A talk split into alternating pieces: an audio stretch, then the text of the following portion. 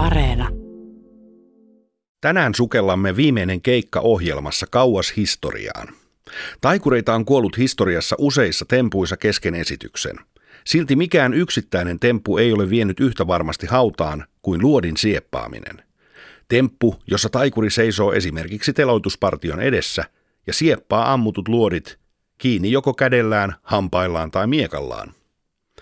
Madame Delinsky oli puolalaisen taikurin vaimo ja avustaja. Hän esiintyi yhdessä miehensä kanssa nimellä Delinskis. Madame Delinskin traaginen kuolema luodinsiepppaustempussa johti sekä hänen itsensä että vielä syntymättömän lapsen kuolemaan. Aviomies puolestaan sekosi tapahtuman jälkeen täysin. Tempun piti olla sataprosenttisen varma ja turvallinen. Delinskit esiintyivät 1820 Saksassa kuninkaallisille – Teloituspartio, jonka jäsenten piti vaihtaa oikeat luodit salaa paperiluoteihin, seisoi valmiina Delinskin edessä. Yksi teloituspartion jäsenistä ei joko ymmärtänyt ohjeistusta kienivaikeuksien vuoksi, tai jännitykseltään ei kyennyt vaihtamaan oikeaa luotia paperiseen. Ja tästä syystä muut ampuivat paperiluodit ilmoille, mutta yhdestä kivääristä lähti oikea luoti kohti edessä seisonutta Madame Delinskia. Osa yleisöstä pyörtyi nähtyään epäonnistuneen tempun. Madame de Linsky menehtyi kaksi päivää tapahtuman jälkeen. Tämä oli ensimmäinen tunnettu tapaus, jossa luodin sieppaus johti kuolemaan, mutta valitettavasti tapauksia on ollut sen jälkeen useita. Tarkkoja tietoja Madame de Linskin kuolinajasta, paikasta tai hänen iästään ei ole säilynyt. Tämä on viimeinen keikka. Minä olen Pete Poskiparta ja mulla on vieraana tänään taikuri, taikavälinen myyjä ja myöskin tuore kirjailija Markku Purho.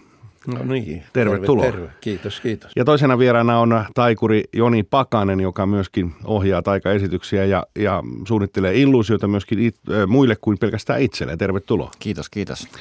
Tämän jakson aiheena on siis Madame Delinsky, joka oli siis Delinskis pariskunnan toinen osapuoli, joka kuoli 1800-luvulla jo 1820 luodinsieppausnumeroon. Ja tässä luodinsieppausnumerossa hän on kuollut taikureita kautta historian. Markku Purho, olisiko tämä sellainen temppu, jota et mistään hinnasta suostuisi tekemään? No voisin sanoa, että se jää multa kyllä tässä elämässä tekemättä. Entäs seuraavassa? Sitä ei tiedä, sitä ei tiedä. Joo. Miten Joni, miten sä suhtaudut yleensä tähän temppuun, siihen, että joku osoittaa pistoolilla tai kiväärillä toista ja sitten se pitäisi napata luoti kiinni? Onko siinä jotain eettisesti arveluttavaa? No siitä on tosi paljon kaikenlaista todella arveluttavaa. Siis jotenkin, nyt varsinkin kun tähän vähän enemmän perehtynyt, niin tämä tuntuu ihan, ihan täysin hullulta touhulta, että mä en itse lähtisi ikinä mihinkään tällaiseen ja tuntuu niin tosi, no siis taikuutehan mahtuu niin paljon persoonia, että ymmärrän, että monia tällainen kiehtoo ja moni kokee sen tosi hienoksi jutuksi, mutta kyllä se on niin kuin, mä en, en mä tiedä, tämä on tosi jännä.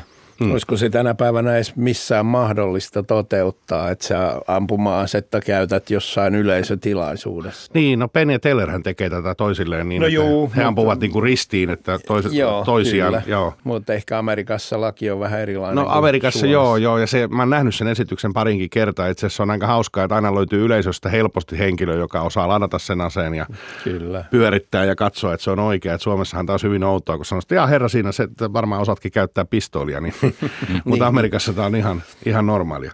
Mennään tähän itse keissiin, koska tässähän on kuollut siis taikureita ja tämä kuuluisin tapaus on Changning Su, josta me tehtiinkin jo jakso silloin edellisellä kaudella ja puhuttiin siitä, että tämä tapahtui kuitenkin vajaa sata vuotta aikaisemmin.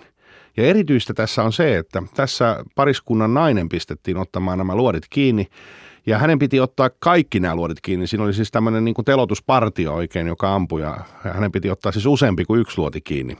Tämä ilmeisesti onnistui aika monta kertaa, mutta sitten eräänä iltana oltiin tuota prins, prinssi Schwarzenberg Sonderhausenin ja hänen äh, tuota, kuninkaallisen perheensä juhlassa esiintymässä ja silloin tapahtui epäonnistuminen. Mitä tiedätte tästä itse tapahtumasta? Mitä olette lukenut? No sen, että siinä oli kuusi sotilasta, jotka oli ampumassa ja äh, madamen äh, saksan kielen taito ei varmaan ollut ihan niin hyvä ja nyt siitähän on erilaisia tarinoita olemassa, että jonkun mukaan on niin, että joku niistä sotilaista ei ymmärtänyt, hmm. että hänen piti vaihtaa se tai panna se tyhjä luoti sinne. Että siihen aikaan nämä ladattiin vähän eri tavalla. Että Piipusta. Pansi, niin, Joo. kyllä, kyllä. Pantiin ruuti ensin ja sitten ja jonkun tarinan mukaan sitten taas oli niin, että hän oli niin hermostunut, että hän vahingossa teki sen niin kuin se normaalisti tehdään. Niin, itse asiassa tähän pohdittiin silloin siinä edellisessäkin jaksossa, että kun joku, on, joku sotilas on saanut koulutuksen, että hänen pitää ladata ase näin. Ja sitten se tehdään satoja kertoja, toistetaan ja toistetaan ja sitten tullaan jossain vaiheessa tämmöiseen esitystilanteeseen, missä kenties tämä sotilas jännittää, adrenaliini juoksee ja, ja hän tekee sitten vaan niin kuin koulutuksen mukaan tämän, niin se vahinko on oikeasti mahdollinen, koska metodihan tässä oli ihan vuoden varma. Eli sotilaat vaan vaihtaa nämä tuota, kuulat Kyllä. tämmöiseen paperi, paperiseen versioon, jotka, josta ei lennä mitään. Niin metodin piti olla sata varma, mutta ei se sitten ollutkaan. Niin, kaikkea voi sattua, varsinkin toi on ihan totta, että esiintyessä tietenkin taikureilla ja kaiken alaesiintyjillä on omat rutiinit niihin omiin juttuihin, mutta sitten tuossa kun on se muuttuva tekijä, joku ulkopuolinen, joka mun käsityksen mukaan nämä sotilaat ei ollut aina samoja, ketkä oli esittämässä tätä. Joo, ei, ei, ei nehän joo. oli ilmeisesti tämän prinssin näitä henkivartioita tai sotilas, joo. Joo, joo, aivan. Niin kyllähän tuollaisessa tilanteessa niin muuttuvia tekijöitä on aika paljon, että iso riskihän tuossa on, varsinkin sillä, että laitat vielä oman vaimon sinne sieppaamaan noita luoteja, niin noin voi tapahtua ja se ei tarvitse tapahtua kuin sen kerran. Nimenomaan tässä on se, että vain, vain kerta riittää mm-hmm. tuossa. Mutta se, mikä tässä, oli, tässä tekee erittäin dramaattisen, siis vaikka tästä on nyt näin paljon aikaa, niin tämä vaimohan oli raskaana silloin, kun tämä tapahtui. Ja mä niin kuin henkilökohtaisesti mietin tätä just, että kun nämä sotilaat vaihtuu joka kerta, että mä niin kuin siis mistään hinnasta menisi niin kuin niin. niin kuin pistoolien tai kivärien eteen, ellei mä tietäisi, että tämä henkilö niin kuin on mulla ikään kuin töissä ja tämä on harjoiteltu satoja. Mutta voiko tässä nyt olla tämmöinen, että me niin kuin katsotaan tätä vuonna 2018 täysin eri tavalla kuin 1820? Niin siitä on kahden vuoden päästä mitä, 200 vuotta. Niin, nimenomaan. Joo, joo. Tämä ilmeisesti oli ensimmäinen tämmöinen tässä tempussa tapahtunut tämmöinen vakavampi onnettomuus. Sen jälkeen niitä on tapahtunut vaikka kuinka paljon ainakin aikakirjojen niin, niin aika, tiedä, joo, joo, niin, näin. mahdollista, että on tapahtunut aiemminkin. Mutta. Joo. No tulisiko ikinä mieleen, siis mä mietin tätä tässä, että nainen pistetään tuohon ottamaan luodit kiinni, mutta jos katsotaan yleisemmin taikuutta, niin naisethan laitetaan aina tekemään, tai on laitettu kautta historian tekemään ihmeellisiä asioita. Laitetaan laatikkoon, poltetaan, sahataan poikki, työnnetään tota, miekkoja läpi Mihin tämä mahtaa perustua? Jaa, se on hyvä kysymys. Kyllähän tänä päivänä kaikki, kaikki on muuttunut noista ajoista ja naisten asema on muuttunut ja en tiedä, onko sitten tuo aikakausi ollut sellaista, että se on vaan ollut automaatio. Kyllähän suurin osa taikureista on ollut miespuolisia. Hmm. Ja ehkä se asetelma sitten on ollut toi mahdollisesti myös sen suhteen, että monesti näillä taikureilla on ollut vaimoja tai avustajia, jotka sitten on ollut vakituisesti heillä mukana – että kyllähän pariskunnat on paljon tehnyt tällaisia illuusioita ja totta kai se, että kun ollaan pariskunta, niin on helpompi harjoitella ja tehdä niin ylipäätään sitä koko tuotantoa, niin jotenkin ne roolit täytyy jakaa ja jostain syystä se varmaan aikana on asettunut tolle tolalle, mutta kyllähän sitten sit on jälkeenpäin itse muistan, että on näkynyt ihan naistaikureita, kellä on sitten miesavustajia, jotka laitetaan laatikkoon mm. ja muuta, että se on ehkä sitten mitä, mitä aika on tehnyt tällekin alalle, mutta – en tiedä sitten, mistä toi kaikki on aikanaan lähtenyt. Niin voisiko valta-asemalla olla jotain merkitystä? Siis taikuushan mm. ikään kuin edustaa kuitenkin tämmöistä niin kuin vallan käyttöä. Ja varsinkin to, aikaan niin kuin ihmiset vielä varmaan uskokin tämmöiseen taikuuteen aika paljon sillä, että ne ei ollut pelkästään temppuja. Niin voisiko se valta-asema olla siinä niin kuin yksi syy? Mies osoittaa valtaansa näin. Voi olla, mutta tässä on mielenkiintoinen pointti se, että ikään kuin jos se on taikuri, joka ottaa sen luodin kiinni, niin tässä kohtaa varsinkin siihen aikaan, että ikään kuin se taikuri on ollutkin sen nainen, eikä mies, mm. niin kuin se yleensä Niin kyllä, tässä tapauksessa. Niin, se on vähän nurinpäin niin kuin ja tapahtunut se, tämä koko asia.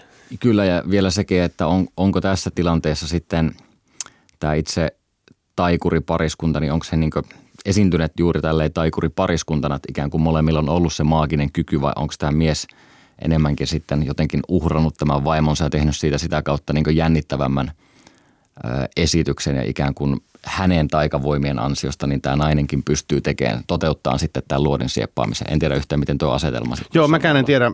Me tiedetään vaan se, että he esiintyy nimellä The, the, the Delinskis, joka viittaisi kuitenkin siihen, että he niin kuin oli tavallaan siis niin kuin taikova pariskunta, koska mm. yleensähän se meni sitten sen miehen nimellä ja sitten nainen oli siellä taustalla, jos, jos, sen, jos hänen roolinsa oli tällainen. Mutta tässä saattoi olla tämmöinen pyrkimys jonkinnäköiseen pariskuntatyöskentelyyn.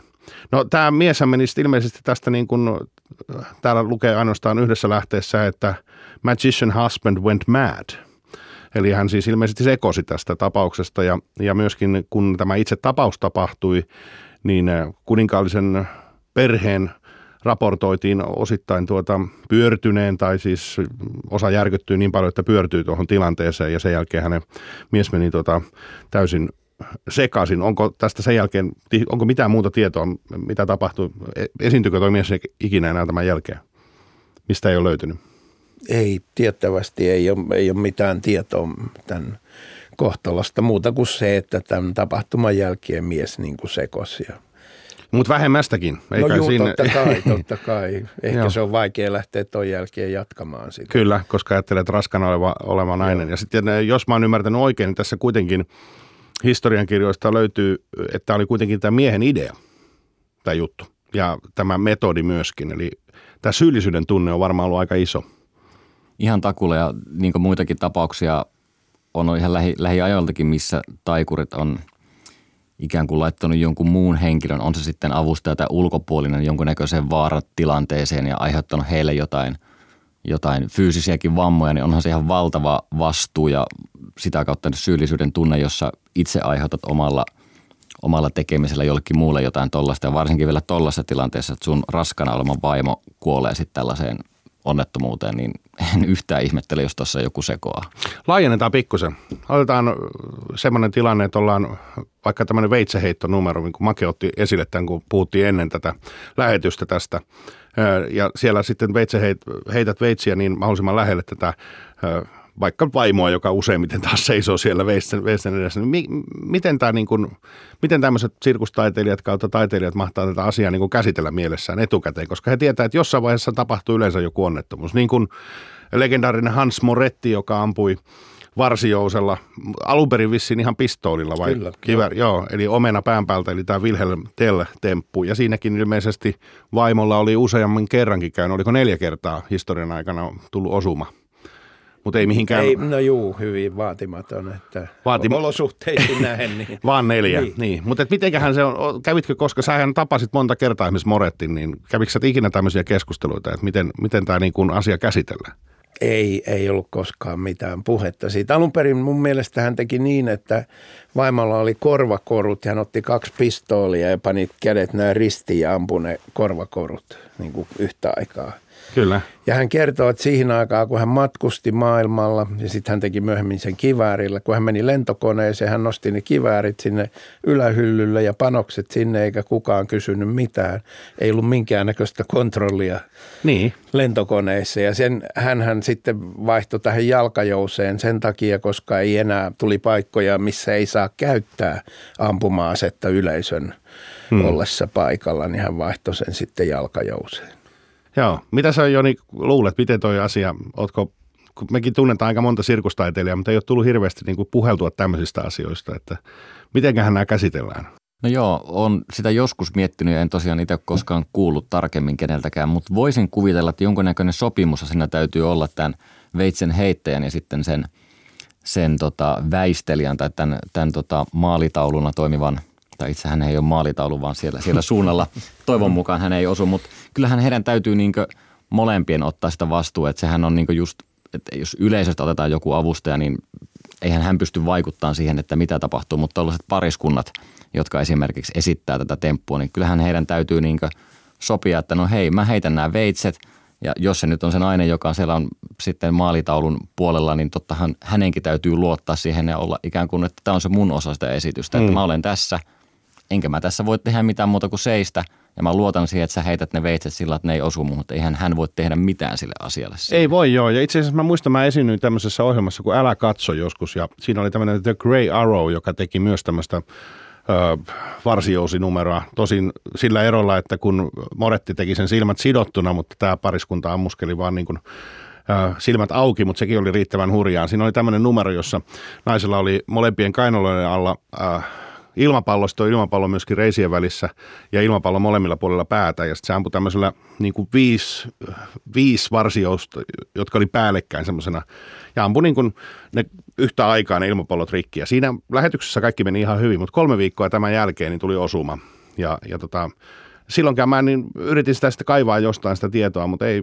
Jyrki Niemi, legendaarinen taikuri, joka, joka työskentelee Saksassa, niin tiesi vaan, että tämmöinen oli tapahtunut ja pari viikkoa oli tauolla ja sen jälkeen ne jatko kiertua, että, että ei, ei siinä ilmeisesti perheriitoja syntynyt. Mitenhän se juridisesti, nyt jos veitseheittäjä osuu siihen, onko se tota, työtapaturma – mikä se on? Niin, varsinkin, ja varsinkin jos sä ammut varsiosella päähän jotakuta, niin. Niin, niin tota, tai just veitsellä heität. Niin, niin onko se työtapaturma vai, ja vo, siinähän voisi jopa, jos ajattelet, että joku, tämä nyt ihan esimerkkinä, että joku haluaisi murhata vaimonsa, niin onko se tuossa tapauksessa, miten se voidaan niin todentaa, että tämä oli tahallisesti ammuttu tai... Joo.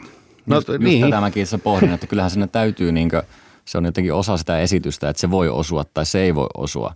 Tai se siis voi osua tai ei osu, mutta siis se, että sehän on niin mahdollisuus, että kyllähän sen avustaja, joka on siellä maalitaululla, niin kyllähän hänenkin täytyy tietää, että se voi osua ja se on ihan fine hänelle, mm-hmm. koska aina ei voi heittää ohi.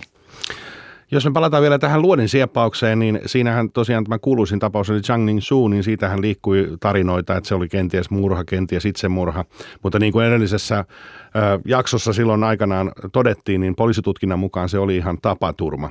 Tästä Delinskis tapauksesta ei ainakaan nopealla googlauksella löytynyt mitään salaliittoteorioita, eikä nyt ole oikeastaan syytäkään, koska siinä ainakin näyttäisi kaikki, että se oli todellakin vain tapaturma. Kuunnellaan kuitenkin pieni pätkä tuolta Changing Shu-jaksosta, jossa Markun poika Pete Purho, taikuri myöskin, joka tuntee tuon tämän tempun historiaa hyvin, niin käy meille läpi sitä pikkusen, eli miltä tuo tempun historia näytti. Jatketaan keskustelua sen jälkeen. Mitä muita tapauksia tulee historiasta mieleen, missä on luodinsieppaus epäonnistunut? No tämä ehkä vanhin ja traagisin on 1820, niin tämmöinen Madame Delinsky esiintyi aviopari Delinsky, joka oli Saksassa esiintymässä ja tämä taikuri päätti sitten, että hän, hän esittää tämän luodin sieppauksen sillä tavalla, että hänen vaimonsa nappaa nämä luodit ja että hänellä on loistava metodi siihen, että salaisuus, miten tämä tehdään, että nämä sotilaat, jotka tekee sen, niin ne palmeeraa ne luodit, ottaa ne luodit pois sieltä ja ampuu tyhjillä hmm. tussareilla ja sitten hän sopi tämän näiden sotilaiden kanssa. Ja just niin kuin puhuttiin, että kun tällainen hermostus iskee päälle ja saat siinä lavalla muiden edessä ja se on pieni adrenaliini, niin sitten joku näistä sotilaista ei osannut poistaa sitä, että meni vanhan koulutuksen mukaan ja ampui sitten ja tämä Madame Delinsky, hänen vaimonsa sitten kuoli siihen. Joo, no se oli kyllä, se oli vaimon viimeinen keikka. 1800, koska? 20. 20. Ja sen jälkeenkin varmaan tapahtunut. No sitten 1830 tällainen Senior Blitz päätti, että tämähän on ihan loistava temppu, että hän alkaa esittää tätä ja se toi todella paljon yleisöä aina paikan päälle katsomaan. Mutta hän esitti sitä sillä tavalla, että joku yleisöstä tuli ja osoitti sillä aseella häntä ja ampu.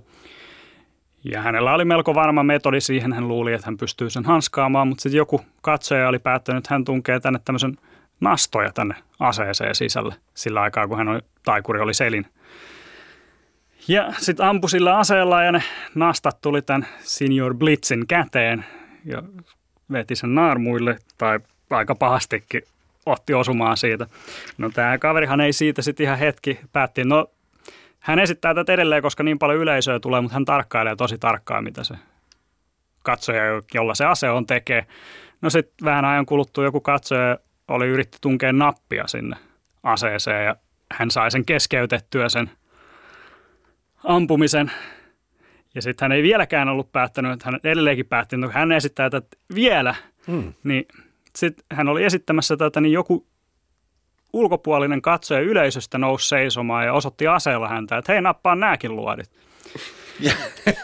ja t- tämä Senior Blitzit onnistui puhumaan tämän katsojan, että, hän, että nyt että ihan oikeasti, että älä nyt Älä ammu. Niin. Jotenkin hän onnistui vakuuttamaan, että se katsoi ja sitten istui eikä suostunut ampumaan ja sitten sen jälkeen hän päätti, että hän ei enää esitä, että tämä on ihan, tämä on ihan hullujen hommaa, että jos tämän tempun esittäminen tuo tavallaan niin kuin sinä aikaisessa yleisössä jopa tällaisia niin kuin hmm. asioita mukaan siihen, mitä sä et voi itse kontrolloida. Joo, No anteeksi tuo äskeinen nauraminen, mutta ei voinut olla nauramatta. Joo, ei kyllä mun on niin kuin ihan, ihan käsittämätöntä, että niin kuin tämä temppu tuo yleisössä tällaisia niin kuin näkemyksiä, mm. että he voi... Mutta hän ei siis koskaan menehtynyt tähän sitten? Hän ei menehtynyt tähän, se oli hyvin lähellä. No tuliko sitten vielä ennen sun Changming suuta? 1906 niin sitten Sveitsissä tämmöinen professor Blumenfeld menehtyi myös. Ja tämä oli vähän juuri se on tiedostettu, että Changling Su on tiennyt nämä tapaukset. Kyllä hän oli kuullut okay. ainakin tästä ja näistä mm. aikaisemmistakin. Mutta silti päätti sitten esittää temppua. Olettaa varmasti, että hänen salaisuutensa oli niin vedenpitävää. Näin. Minkälaisia ajatuksia herättää? Eikö tässä tullut aika hyvin esille se, että tempussahan, temppuhan on siis aivan järjetön ja herättää myöskin yleisössä aivan järjettöntä niin kuin käytöstä? Vaikka maailma tietysti on tuosta muuttunut, että kenelläkään ei varmaan pistoolia ole enää, enää tuota mukana tuolla, että huutaisi, että otan nääkin kiinni, mutta silti. Niin, kyllä musta tuntuu, että ehkä tuon tempun niin uskottavuus on myöskin muuttunut aika paljon siitä, että ehkä tuohon aikaan se on ollut jotenkin niin realistisempi. Kuitenkin tänä päivänä ihmiset on niin tietoisia kaikista asioista, niin tietenkin taikuudessa nyt kaikki on aina mahdollista, mutta joka tapauksessa niin onhan se myös toi, jos tota temppua tänä päivänä tehdään. No esimerkiksi hyvä esimerkki David Blaine, joka, joka toteutti niin periaatteessa samantyylisen tempun, oliko se vuosi ehkä kaksi sitten, missä mm. ihan oikeasti, oikeasti häntä ammuttiin suuhun – suuhun tota, ää, tällä luodilla ja hänellä oli suussa tämmöinen kaps, kapseli, mihinkä se luoti sitten pysähtyi. Mutta tota, siinä, no joka tapauksessa, niin kyllä musta tuntuu, että ehkä tuo uskottavuus on jonkun verran muuttunut tässä. Niin siis hetkinen, mä en ole tuommoista seurannut. Mitä, mitä, kerro siitä, siis mikä kapseli suussa? Joo, jo? eli hänellä oli tämmöinen metallinen äh, kapseli, äh, jonka hän periaatteessa laittoi suuhun ja siinä metallikapselin pohjassa oli siis tällainen pieni kuoppa, mihin se luoti ammuttiin. Ja hän viritti itse sen aseen – tietyn matkan päähän siinä oli lasertähtäin. Ja se lasertähtäin osoitti häntä suoraan siihen suuhun ja hän piti kädessä sitten ihan tämmöistä normaalia käsipeiliä, jolla hän pystyi katsomaan, että se laserpointeri näkyi siinä hänen suussa olevassa metallikapselissa. Ja sitten hänellä oli toisessa kädessä naru, josta hän itse laukasi sen aseen. Eli hän ei halunnut antaa kellekään sitä vastuuta, että jos se temppu menee pieleen ja se luoti osuukin häntä päähän ja hän kuolee, niin hän laukasi sen itse narusta – ja samalla peilasi sitä omaa, omia kasvojaan, että hän näki, että se laserpointeri menee suuhun ja hän teki sen kerran ja siitä löytyy ihan ihan videomateriaalia. Musta se julkaistiin jossain hänen tämmöisessä TV-sarjassa. No syntyisikö tästä jotain erityistä keskustelua? Siis uskoko ihmiset tämän kuitenkin niin kuin todeksi? Ja... No siis se, mitä mä nyt itse tiedän jonkun verran tähän temppuun liittyviä salaisuuksia ja muuta, niin kyllä musta tuntuu, että tämä on niin ehkä se realistisin vaihtoehto, mitä tässä tempusta on ikinä koskaan tehty. Että ihan oikeasti se se ammuttiin ja, ja tota, no se täytyy ehkä jokaisen katsoa ja itse analysoida. Että. Hmm. No Pete Purho toi esiin tuossa puheessa tämän, että kaikki, tai tämän, että jengi uskoo tavallaan, että minun metodini on nyt se varmin. Onko se semmoinen niin kuin paha sudenkuoppa yleensäkin siis tämmöisissä vaarallisissa tempuissa? Oli sitten kyse kahleista vapautumisesta tai edetään mereen tai jotain tällaista, niin että et luotetaan ikään kuin liikaa siihen omaan metodiin, eikä mietitä sitä, että siinä on oikeasti mahdollisuus tapahtuakin jotain. Totta. Joo, ehkä se ei kannata uskoutua siihen, että tämä on niin sataprosenttisen, koska mitä tahansa voi tapahtua ja varsinkin tämmöisessä, missä ikään kuin näitä liikkuvia asioita on niin paljon, joihin sä et voi sitten vaikuttaa. Niin tässäkin tapauksessa niin ampujia oli kuusi kappaletta, niin se on aika moinen määrä. Niin kuin siinä on kuusi kertaa suurempi todennäköisyys kuin se, että siinä olisi vain yksi, yksi tämmöinen tota ampuja. Mitä te ajattelette siitä, että otetaan katsoja katsomosta ja ampumaan tämmöinen, tota, että eikö se tälle katsojalle myöskään aiheuta jonkunnäköistä painajaista, niin kuin, että hän on käynyt ampumassa Varmasti. Tämän. Niin. Tuli mieleen tästä ampumisesta. Billy McComb kertoi joskus, kun hän Englannissa esiintyi jossain varjeteessa. En nyt muista kuka oli tämä englantilainen taikuri, joka teki tätä luodin sieppausta. Hänellä oli semmoinen menetelmä, että hän ampui niin kuin sinne oikeasti ammuttiin, mutta että se ammuttiin niin kuin yli yli sinne verhoihin, takaverhoihin. Ja hän oli jollain toisella keikalla tulossa ja tuli takaovesta sisään, meni verhojen takana eikä tiennyt mikä tilanne. Ja kertoi niin, että se luoti, kun hän meni siitä, hän kuuli pamauksen, hän tajusi ja luoti meni niin kuin hänen ohi siitä suoraan sinne takaseinään.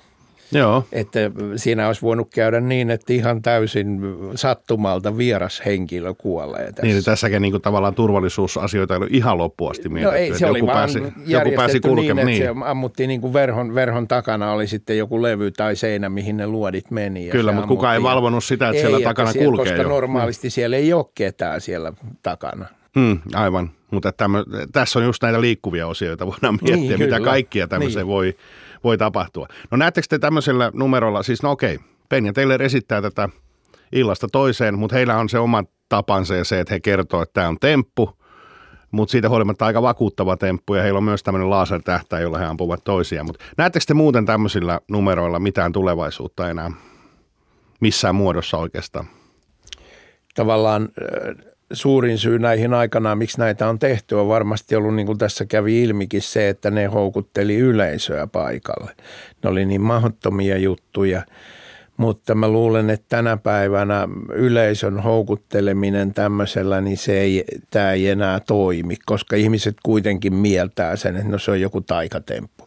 Siihen aikaan varmasti ne otettiin ikään kuin todesta, että joku pystyy oikeasti sen luodin nappaamaan suuhun. Kyllä, kyllä. Ja sitten tuota, tämmöistä asemyönteisyyttä ei oikeastaan Yhdysvaltoja lukuun ottamatta juurikaan esiinny enää, että, että sekin on niin kuin varmaan muuttunut. Kyllä, sit, kyllä, niin. juu, joo. Ja sitten yhtenä vielä tämmöisenä, mulla oli joku kaunis ajatus tuohon, mutta se taisi karata, mutta jos sulla on jotain kommentoitavaa, niin sano vaan.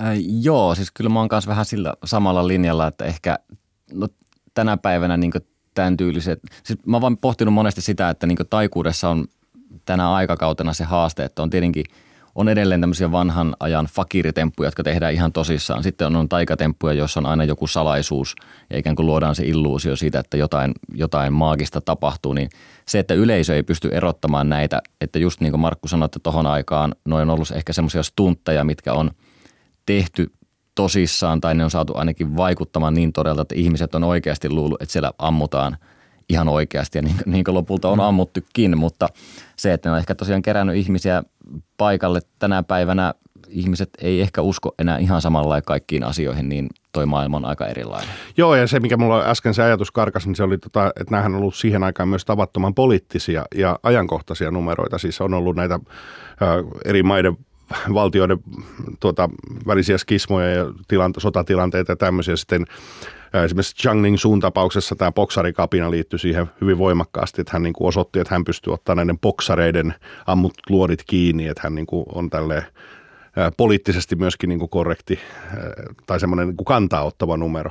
Mutta tämmöinen olisi hyvin vaikea nyt tänä päivänä ajatella, että jos tuossa olisi Isiksen Isiksen tuota telotusryhmä ja sitten taikuri ottaisi ne kiinni ja osoittaisi, että näin amerikkalaiset taikurit pystyy väistämään Isiksen luoteen, niin se voisi olla, että se ei aiheuttaisi ihan samanlaista poliittista tuota, positiivista ilmapiiriä, mitä tohon aikaan. Joo. Kyllä. Pitää. Pojat hymyilee. Mm. no joo. No mutta se... Tuli se, uusi idea. Niin, mutta eikö toi ole vastaava, ihan kyllä, vastaava kyllä, juu, ajatus, kyllä, että kyllä, niin kuin siihen aikaan boksari kapinan aikaan, niin nehän oli niitä, niitä tota, juttuja, niin tämähän olisi periaatteessa niin kuin ihan sama asia kuin tänä päivänä, mutta nyt se kuulostaa täysin absurdilta, että joku eikö, eikö tuota Robert Hudan silloin Algeriassa, hän oli kai ensimmäinen, joka tätä teki, niin siellä hän, hän just esitti sen niin, että hän pystyy ottamaan näiden algerialaisten sotilaiden luodit niin kuin nappaamaan suuhunsa. Että hänen Ranskan valtiohan hänet lähetti sinne ikään kuin tämmöisenä rauhan. Niin, niin. Eli näillä on tämmöinen ihan selkeä poliittinen ajankohtainen – rooli ollut aikanaan, mutta et, ei, ei olisi varmaan tänä päivänä enää. Tämä on ollut siis viimeinen keikkaohjelma. Mulla on ollut vieraana täällä Markku Purho, joka on taikuri ja äh, taikahistorian tuntija ja myöskin tietokirjailija, taikuverinen myyjä.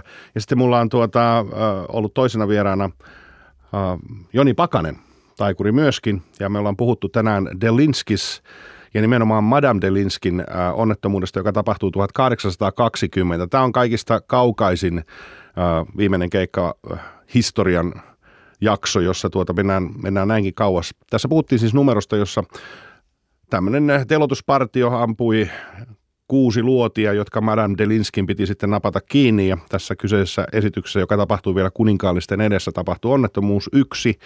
Sotilaista ei joko ymmärtänyt kieltä tai ei ymmärtänyt, mitä hänen pitää tehdä, tai sitten hän teki sen vahingossa, eli ei vaihtanutkaan tuota luotia vaan siellä oli paperiluodin sijaan oikea luoti, joka osui sitten Madame Delinskia vatsaan.